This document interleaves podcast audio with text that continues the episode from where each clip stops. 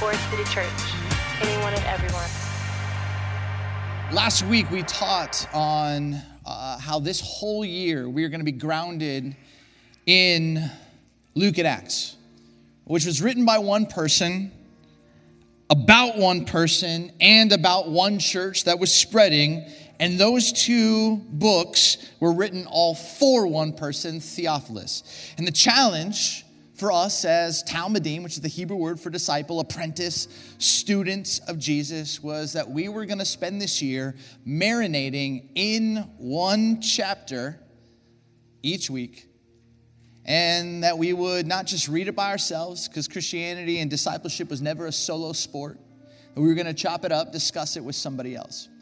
And so last service, I asked, I said, hey, anybody, anybody like reading Luke 1, and that's 80 verses. So we started 80 verses, um, Luke 1. But anyone hear anything, sense anything in the conversations, maybe with a friend or a small group, learn anything? And it was amazing just to hear. And so I just wanted to start this message just asking any of you in the cheap seats, any of you in each of the rows, hear anything from Luke chapter 1? You can raise your hand. Oh, Anne, what'd you, what'd you learn? Hold on, I'll get the, get the mic for you. Uh, something stood out for both me and my husband that never had before, and that was that John was filled with the Holy Spirit while he was still in the womb, and he recognized Jesus while Jesus was still in the womb, and that's just amazing. That'll preach. That's awesome. Yeah, the fact that like John in the womb could recognize, hey, that that's somebody. That's somebody and being filled with the Holy Spirit. I love that. All right, this side, you did well. This side or this side or up there? Anyone? Anyone? I'll wait you out. I'll wait you out. Anyone over here? Come on, no worries. Oh, right there, right there. I'm coming for you. Get my Ricki Lake on. All right, here we go. I enjoyed the, you know, looking at the difference of Zechariah's faith versus Mary's faith. Um, how, you know, his voice was taken away because he did not believe. He's like, How could this be? Mary asked, How could this be? But she said, The, the will of the Lord is mine, you know, so that was pretty cool. Oh, that was also that was brought out in the first service, but I think that's so amazing because you have you have Zechariah who's like a religious priest who should know and then you have this like young 13 year old girl who's like, yeah, yeah, yeah, I get you. I, I see you. I don't have all your religious training, but I get it. All right, this side, that's brilliant. This side. Asa, we talked. You were my partner this week. I put you on the, on the, on the stand? What, you, you told me yesterday what stood out to you. So, as I told you yesterday, the part that stood out to me is the fact that Elizabeth didn't think that she could have a baby, but then God sent Gabriel to her, and Gabriel told her that God will send you a baby, and she she really didn't believe it because she's like, how could this happen? And you said yesterday, you're like, that gives me a lot of hope. And I loved it. I love it. He also did send me a text and said, watch out, I'm memorizing all of Luke 1. And I was like, all right, all right, all right. Uh, anyone, anyone, anyone up in the, anyone at the top? Maybe someone who was an eighth grader who won a wrestling tournament uh, last, last, uh, yesterday who also had a great thought who's a Notre Dame fan. Oh, oh, wow! I got it's amazing. It's like the bright shining light through there. Ariel, what you you had you had some thoughts too. Do you mind?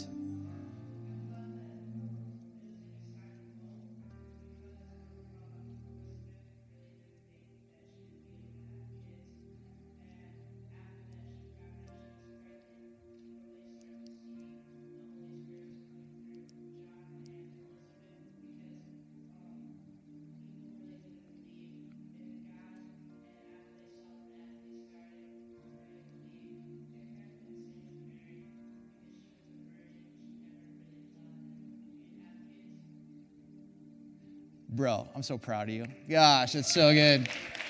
What were you doing in eighth grade? Just, just fantastic. Man, that's amazing. Um, and this is what we want to do. We want, we want when you go slow in the word, Not just trying to rush through it, but you could sit in it and you can d- begin to make some, some observations that I never saw that, or seeing those connections, or finding that hope, or seeing that.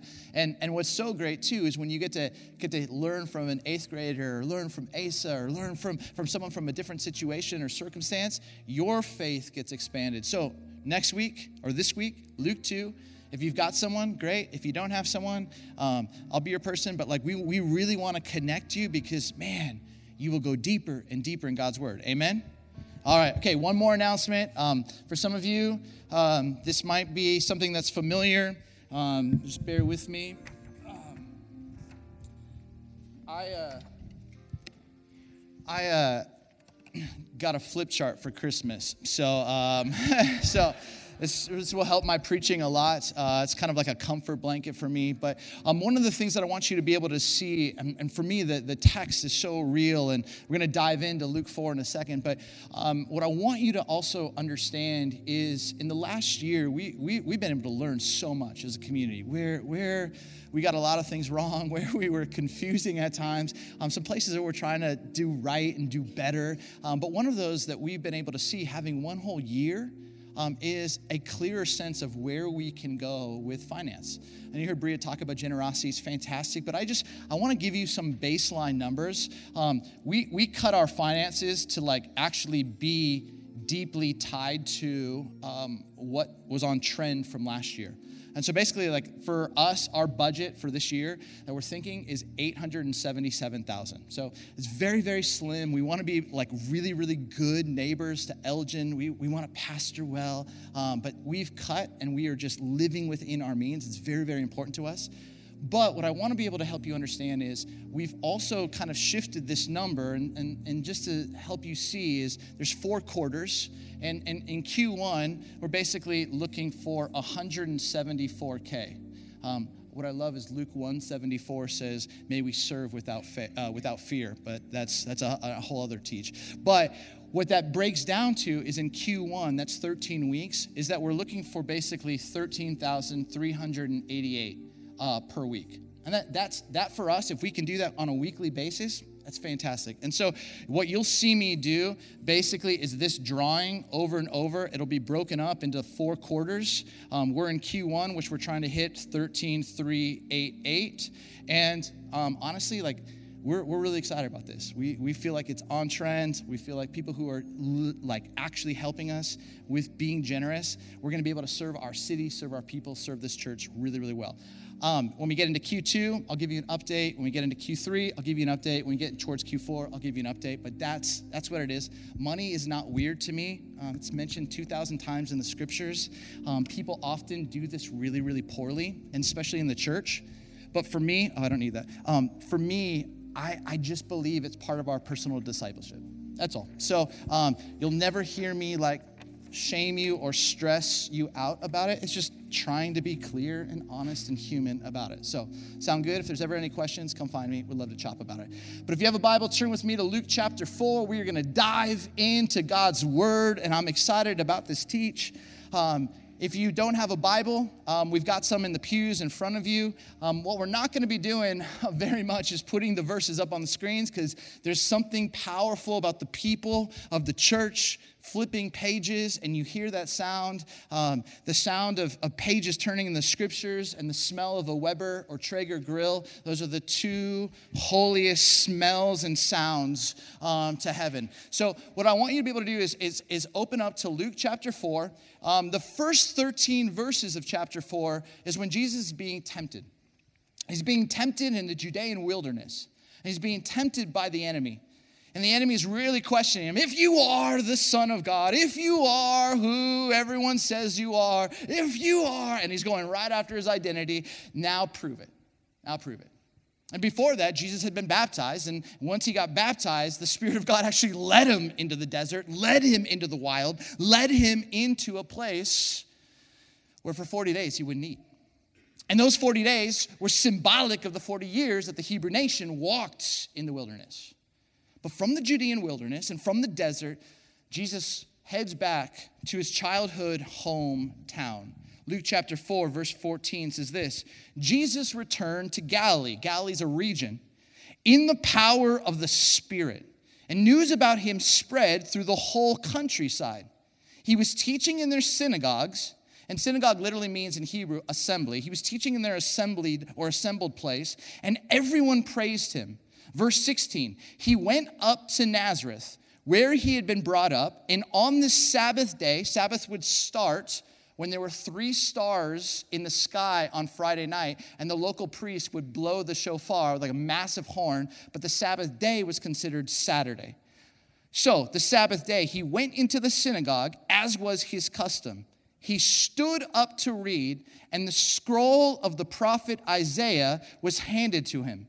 Unrolling it, he found the place where it is written. We'll stop there. Keep your hand in your Bible. Stay there with me. Now, what I want you to see, though, is a little map. Because sometimes we read cities and we're like, oh, Galilee, Judean desert, the wilderness, Nazareth. Where is all of this located? Now, this is a, a, map I got off the internet. I did not create it. But if you see at the very bottom, there's a kind of like um, lighter blue. It says the Dead Sea. That's the Dead Sea. Next to it is the wilderness. That's where Jesus was tempted after his baptism. Now, if you go all the way up to the orange where it says Galilee, and underneath Galilee in purple is the word Capernaum, and then there's Cana, and then underneath that in purple is Naz- Nazareth, which is three. That journey from that Dead Sea wilderness up to Nazareth was a 30 hour walk. So Jesus goes up there, like filled with the Spirit.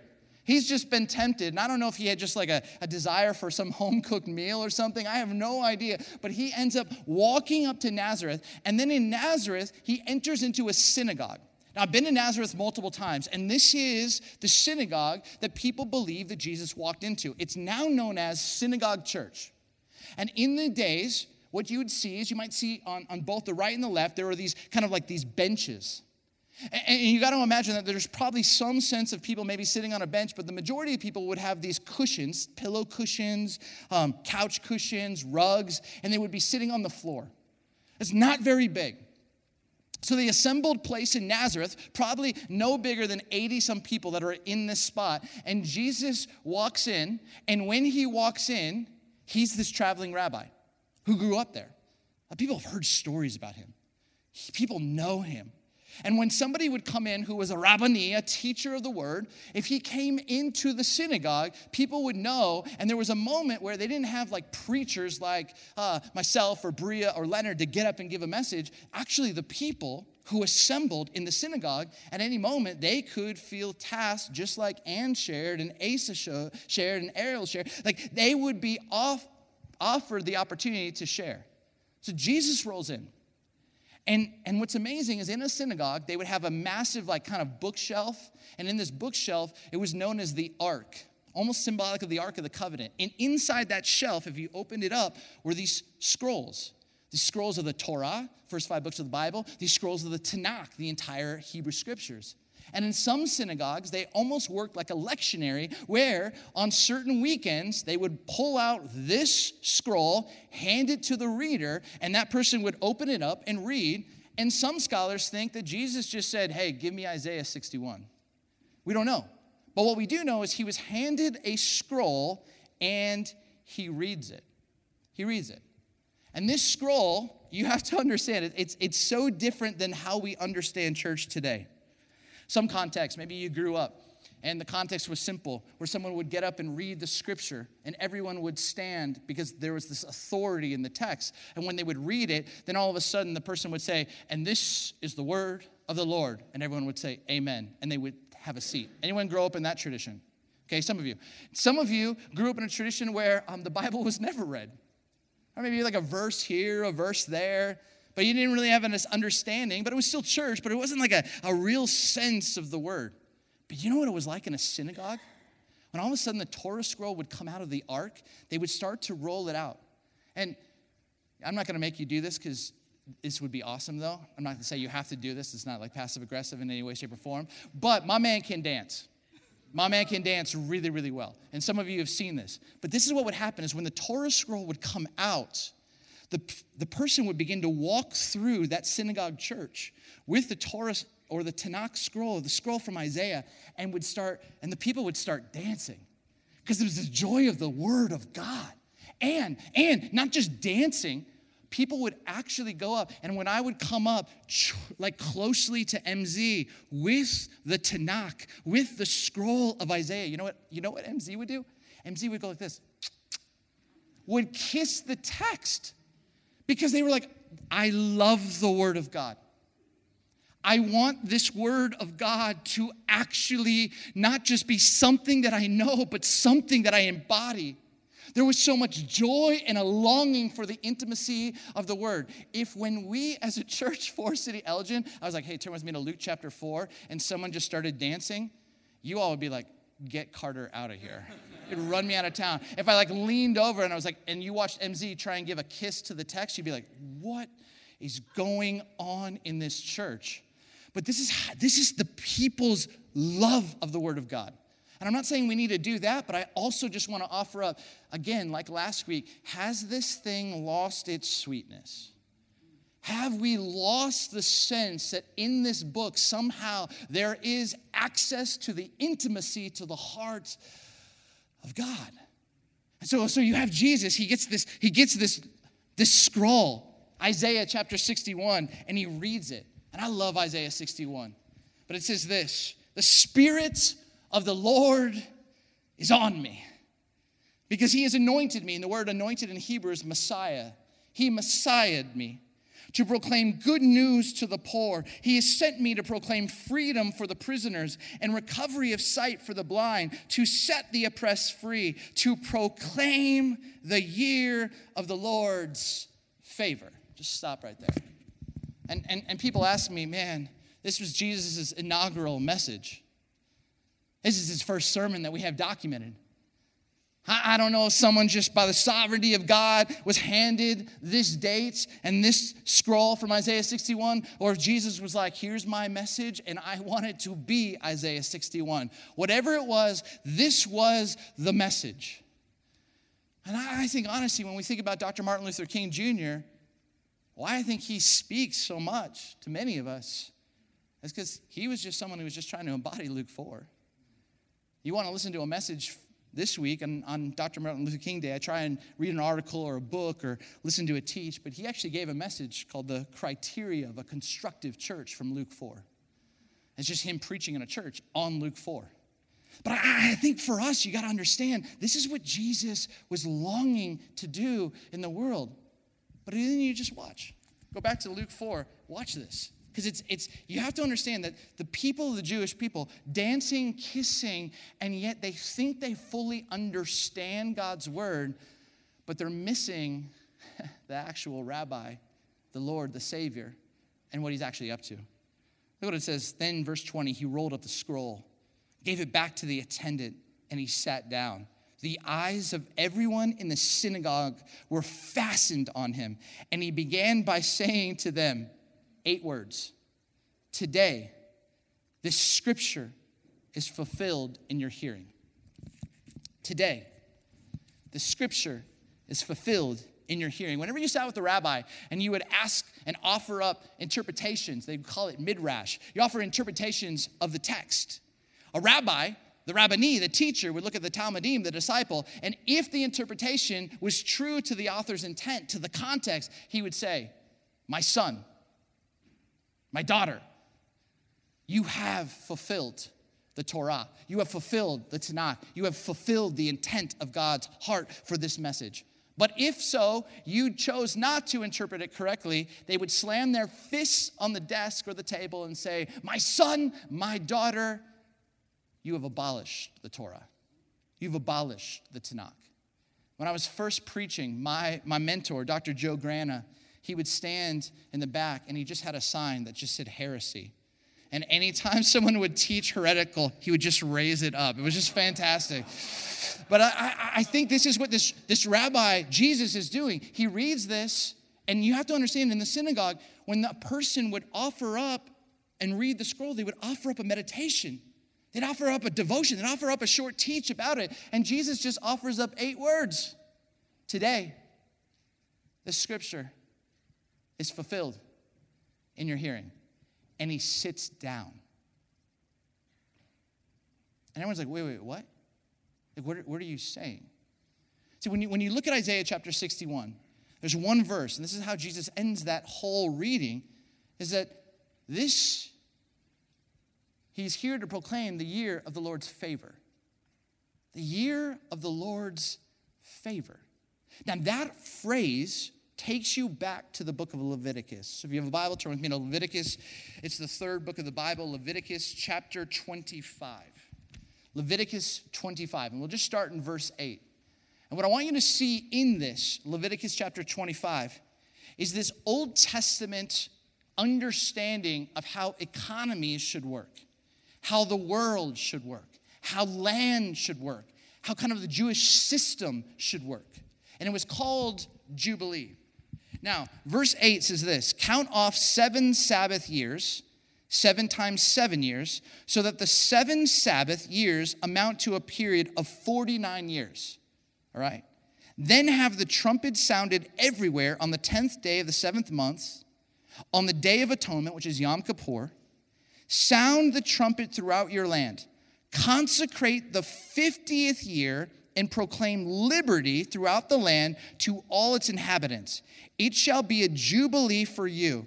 Each of you is to return to your family property and to your own clan. The 50th year shall be a jubilee for you. Do not sow and do not reap what grows of itself or harvest the unintended vines. For it is a jubilee and it is to be holy for you. Eat only what is taken directly from the fields. You keep reading down, it's going to talk about debts, it's going to talk about returning to your homeland, it's going to talk about every act that Jubilee symbolizes. And this is, this is probably the best way, in short, to say it. Every 49 years, there was a year of Jubilee, that 50th year, where every debt was forgiven, prisoners were set free, the land rested, and Jewish people exhaled.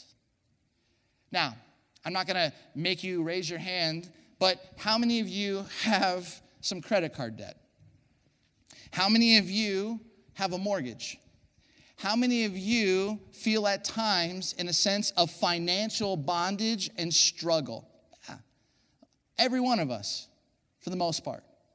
And every 50 years, it was like all of those debts were set free. Really, this whole concept is the genesis of the movie Fight Club. And there was this sense of can you imagine where in some some reality where there was no debt. And, and let's just be like, let's talk about it for our country. We are, we, we right now, we are like 45 days away from defaulting on our US loan at 30 some trillion dollars. Can you imagine what a year of Jubilee would be? What you would do if there was a sense where all of your chase freedom card, which they call it the freedom card, which is just a lie from the pit of hell. But you had this, you actually had Jubilee. What would you do? You would be celebrating. Can you imagine if you had been locked up and it wasn't fair and you didn't get a fair trial? And one like Jewish rabbi just didn't like your family and was like, sorry, man, you're locked up.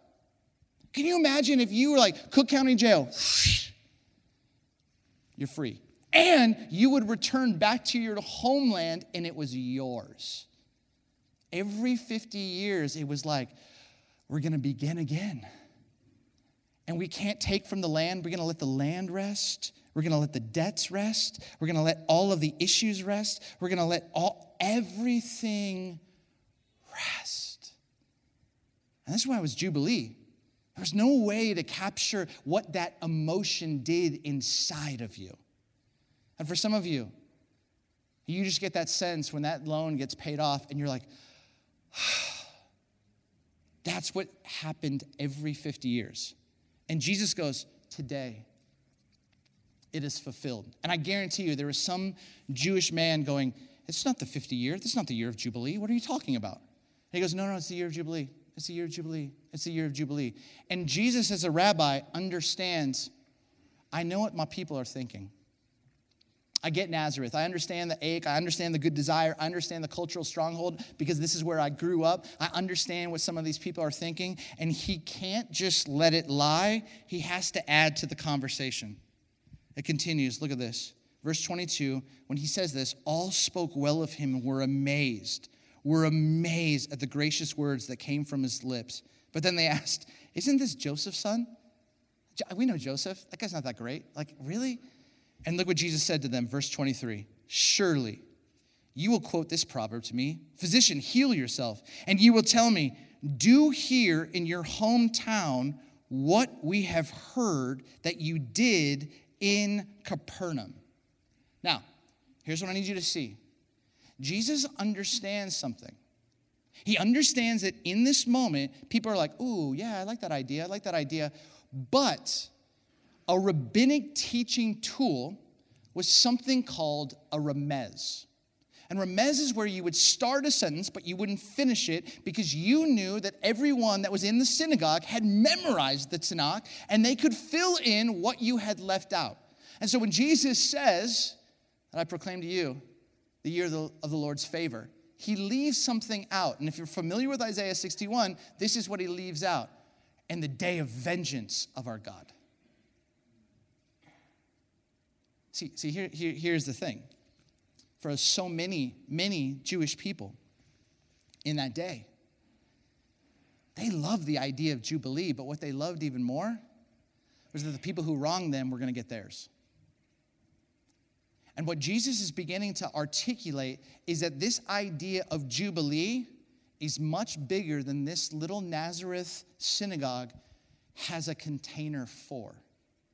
And it's in this moment that Jesus begins to expand their understanding of what Jubilee means.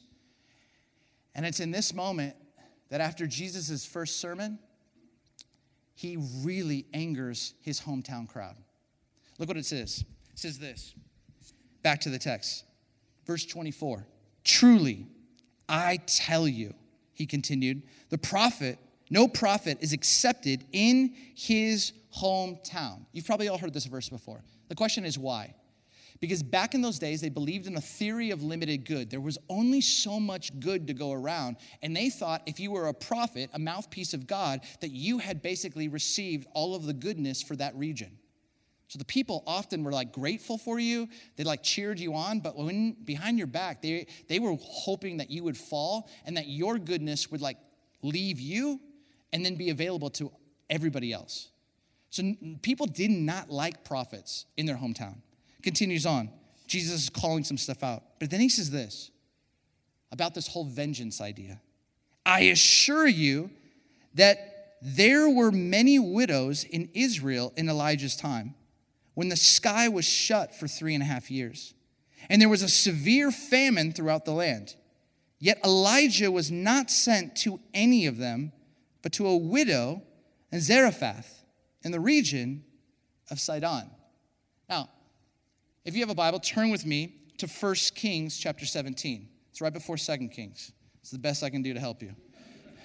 Now, 1 Kings 17, this is the story. So what Jesus is going to do is he's trying to he's trying to help these people understand, hey, I'm not just saying something. This has actually been true throughout the Tanakh. And you know the scriptures. You know it. And so he reminds them of this story when there was this massive famine. And look what it says in verse 7 of chapter 17. Sometime later, the brook dried up because there had been no rain in the land. Then the word of the Lord came to him Go at once to Zarephath in the region of Sidon and stay there.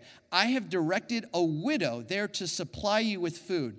So he went to Zarephath. When he came to the town gate, a widow was there gathering sticks. He called to her and asked, Would you bring me a little water in a jar so I may have a drink? And she was going to get it. He called, And bring me, please, a piece of bread. So, what Jesus is saying, hey, this prophet could have gone anywhere. He doesn't go to Jerusalem to meet with a widow, he doesn't go to Galilee to meet with a widow. He goes all the way out to the region of Sidon to people who were absolute Gentiles and had wildly different views of God. And that's who the Spirit of God sends a prophet? Why? But Jesus isn't done there.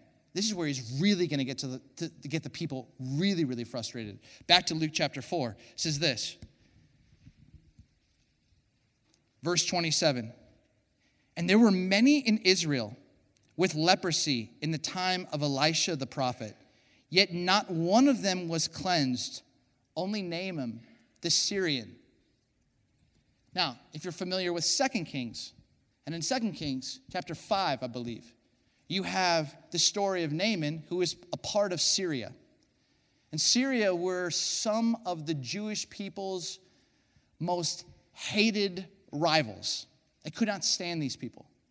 And when you read 2 Kings 5, it's an amazing story about Naaman, where Naaman's kind of general and king sends a letter to the king of Israel and says, Hey, I got a guy who's such a good dude. Um, can one of your people heal him? Because he's got leprosy. And like the Jewish king is like, What? This is a, he's going to pick a fight because if we don't heal him, we're in trouble. If we do heal him, what's going to happen? So all of a sudden, Elisha hears this, and it's a beautiful story. And Elisha tells him, Hey, here's what I need you to do. And, and Naaman's like, Really? And it's not until Naaman's people are like, Hey, hey, you've been struggling this. You say that this is a good dude, Elisha, he's a prophet. Just do what he says. And he does what he says, and he's healed. So, so, so again, why would Jesus tell these two stories?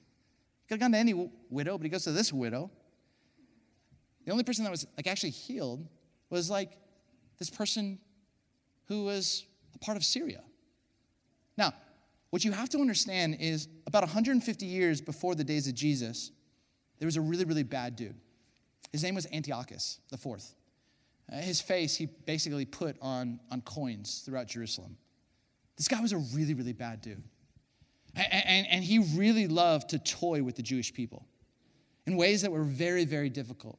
So just imagine the temple. And at the temple, you have this massive light and candle that would light. For Jewish people, they, they, they don't eat pork, they don't eat pigs. But Antiochus wanted to actually have some fun with the Jewish people because he saw them as such profoundly less than. This is what this is from history. Um, it's written by Dionysius, and it says this: Antiochus sacrificed a great swine at the image of Moses, which is just like absolutely. My, my, my preaching professor would have just been heresy, heresy. Like you do not do this at the altar of God that stood in the outward court. This is the temple, the most holy place of the Jewish people. And he sprinkled them with the blood of the pig sacrifice all over the altar of God. The Jewish people are just weeping, weeping. Continues on. He commanded likewise that the books by which they were taught to hate all other nations should be sprinkled with the broth made of the swine's flesh.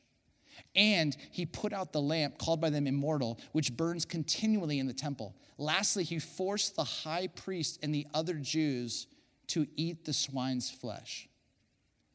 And this was like absolutely, you can't, like for the Jewish mind, this is, they would not do it. And by death, you either eat this or you don't. He was just picking a fight. And then we learn in another antiquity about how evil this man Antiochus was. When these happenings were reported by the king, reported to the king, he thought that Judea was in revolt. And raging like a wild animal, he set out from Egypt and he took Jerusalem by storm. He ordered his soldiers to cut down without mercy those whom they met and to slay those who took refuge in their houses. There was a massacre of young and old, a killing of women and children, a slaughter of virgins and infants. In the space of three days, 80,000 were lost, 40,000 meeting a violent death, and the same number of being sold into slavery. And Jesus begins to say that the year of the Lord's favor has been fulfilled and he tells two stories, both about Jewish people's enemies, and saying God's Spirit has been moving out to all of these people. And look, look what the look what the, these these good-hearted. I'm saying this, faithful to their understanding of the Torah and the and the Tanakh. Look what happens. Verse 28 all the people in the synagogue were furious when they heard this. They got up, drove him out of the town, and took him to the brow of the hill on which the town was built in order to throw him off the cliff. But he walked right through the crowd and went on his way. Talk about a first sermon that maybe have you start questioning should I be doing this? I've been to Nazareth and I've been to the place they call Mount Precipice, where they took Jesus. After he reads Isaiah 61, and they drag him to this cliff and they want to throw him off. And the real question is why? Why? My son went to the University of Illinois this past weekend. He got back late last night. And I woke up on Friday morning to a text, and maybe some of you saw this in the news. He went to his high school to this whole theater fest. And he's there, and they're on their way to go. And at 8 a.m., there was a bomb threat at the University of Illinois. So my son and his whole class that was there were stuck at Target, just waiting. And I remember, I remember like, I remember like reading this text, and I'm just thinking, oh my goodness, this is not my reality when I was in ninth grade. And then I start thinking, if something bad were to happen, I would lose my ever loving mind. I, I, don't, I don't know how I would be able to control myself. I don't know what I'd even be able to do with that rage and that anger. I, I, don't, I don't understand what I would do. And I'm, I'm, I'm feeling all of this, and I'm like, oh, this is exactly what's going on in Luke 4.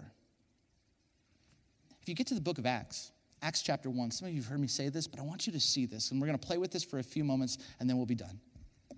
When you get to Acts 1, you got to understand this inaugural message of Jesus is solely connected to the inaugural message post ascension where you have Jesus basically saying one thing in Acts 1 8. Hey, wait in J Town, wait in Jerusalem, because the Spirit of God's going to come upon you in power, and you are going to be my witnesses in Jerusalem, Judea, Samaria, and to the ends of the earth. But here's the question witnesses to what? Witnesses to what? And here's the answer witnesses to the Jubilee of all Jubilees witnesses to the kingdom of God that is breaking in, witnesses to God's rule and reign that is so much bigger in than just Jerusalem. And, and for many, for many people, that's really, really hard. Because at the truth of it is this Jerusalem was the familiar place. And all of a sudden in Acts chapter 1, it's saying, yep, it's gonna get bigger. And it's gonna go to Judea. And Judea was all the people that were less than. They didn't have the best training, they didn't have the best schools. But the Spirit of God and this Jubilee of all Jubilees was not just going to the people who were less than, it was also going to Samaria, the people that we can't stand. They were half Jew, half Gentile. The rabbis taught it was better to be a dog than it was to be a Samaritan. And Jesus is saying, Oh, the Jubilee of all Jubilees, it's for them too. But it's not just for them, it's actually even going past them, that this is actually going to the ends of the earth, to the people that you have no desire to understand. And this is, this is, what's, this is what it gets really real. This is why people like Jesus, but it's really hard to follow him. Because what Jesus is saying is, the Jubilee of all Jubilees isn't just in Jerusalem, it's actually expanding out. And you, when you walk into a situation that you do not get and do not understand, God's already there. And He's freeing people and forgiving people's debts and letting the blind actually see. And sometimes the blind's you and you actually get to experience something that actually stretches you. And when it stretches you, it takes you out of what you think you can control, of how you think God should work, and it puts you in a posture of surrender to see, God, do I actually trust where you're taking the kingdom of God? And, and I get, I get, some of us, some of us, this is really hard because we like this. We like Jerusalem, it's working well for us. I want them to come here, and I want Samaria to come here, and I want the ends of the earth to come here. I want people to work on my clock. But what ends up happening for the disciple and why they got so angry with Jesus was he was like, once you start to trust and go out, you're going to see how God is working in ways that you've never dared to imagine. But here's where it gets even harder. And this is, this is it. And this is where we'll live, and I'll wrap up, I promise. For the Jewish people, and they had every right, every right these people, hurt them. These people, hurt them. And what do they want? They wanted God to bring vengeance on these people. And you know what Jesus wanted to bring? Jubilee onto these people. And this is what we have to actually wrestle with. Do I want someone to pay or do I want someone to understand what was paid for them? Do I want someone to actually, can I let someone go because I actually trust and partner with what God is up to? And in this realm and world of our day, billions upon billions of dollars are being put into the economy every single day to get you to live in whatever Jerusalem you call Jerusalem and not to have to deal with any of these people. And your Jerusalem might look different than my Jerusalem. My Jerusalem might be different from your Jerusalem. The, the people I want vengeance on might be different than the people you want vengeance on. But deep down, we are finding our world and saying, God, you work for me. And Jesus kept saying, Friends, the year of Jubilee, of all Jubilees, is upon us. What do you want really? Vengeance or the kingdom? And you know what's amazing? Is then Jesus just simply says, if you want the kingdom, then lech acharai. And we're like, well, what do you mean? Are these people in? Are these people out? What do you mean? Like, does this thing, ah? and he's like, come follow me. Come follow me. Come follow me. Come follow me. And that's what we're doing this year.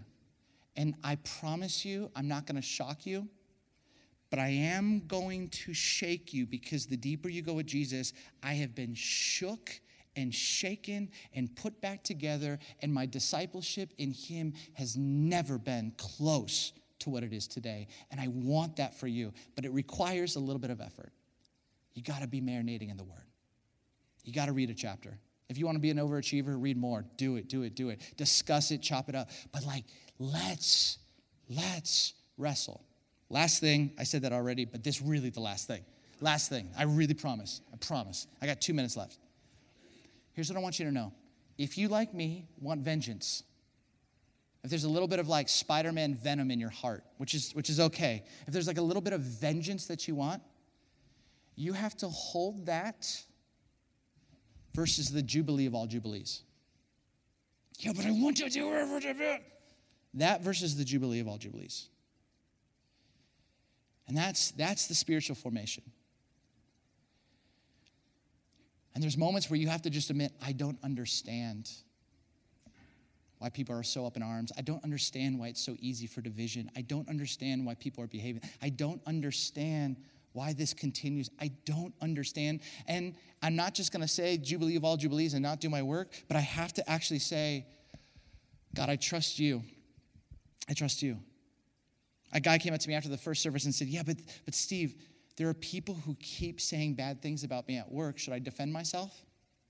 I said, You know, if you actually study the text, the text says that you should speak up on behalf of another, but you should let others and God speak up for you. But I, that's hard. I know. It's really hard. That's really hard. And so, as Bree was saying, to hold space for one another, that's really, really important. It's part of our formation. And then, lastly, every single day, every single day, you should wake up and say, the Jubilee of all Jubilees. I'm going to live with that joy because I've been forgiven for my sin. I'm no longer a prisoner. I got freedom. And what am I going to do for another? Amen? Amen. Let's stand for closing benediction. Uh, everyone got someone to read Luke 2 with? If you don't got someone, find someone. Um, it could be your spouse, it could be a friend, it could be someone that you want to be a friend. Um, but just, just do that. You could do it via FaceTime, via text. You could grab coffee. You can, you can go local in Elgin, do that. It's fantastic. But would you put your hands out for a blessing? Um, if you're new here, come, Bria We'll be down, some friends. We'd love to meet you, get you connected. But with your hands out, here's a blessing. My brothers and sisters of Forest City Church, may you know that the Jubilee of all Jubilees is upon us. And may you walk into it. May the vengeance that is in our hearts and it's in every one of us, may you surrender that to a more compelling vision. And may this week, in those moments where what still needs to be made right, and what still feels to be unjust and is just flat out sinful and wrong, somehow can we bring that before God and say, please, please, please, please, please, make it right. Make it right. And may I, and may we, and may you continue not to defend ourselves, but may we speak on behalf of those that need our voice and our life because we are in the Jubilee of all Jubilees. Grace and peace.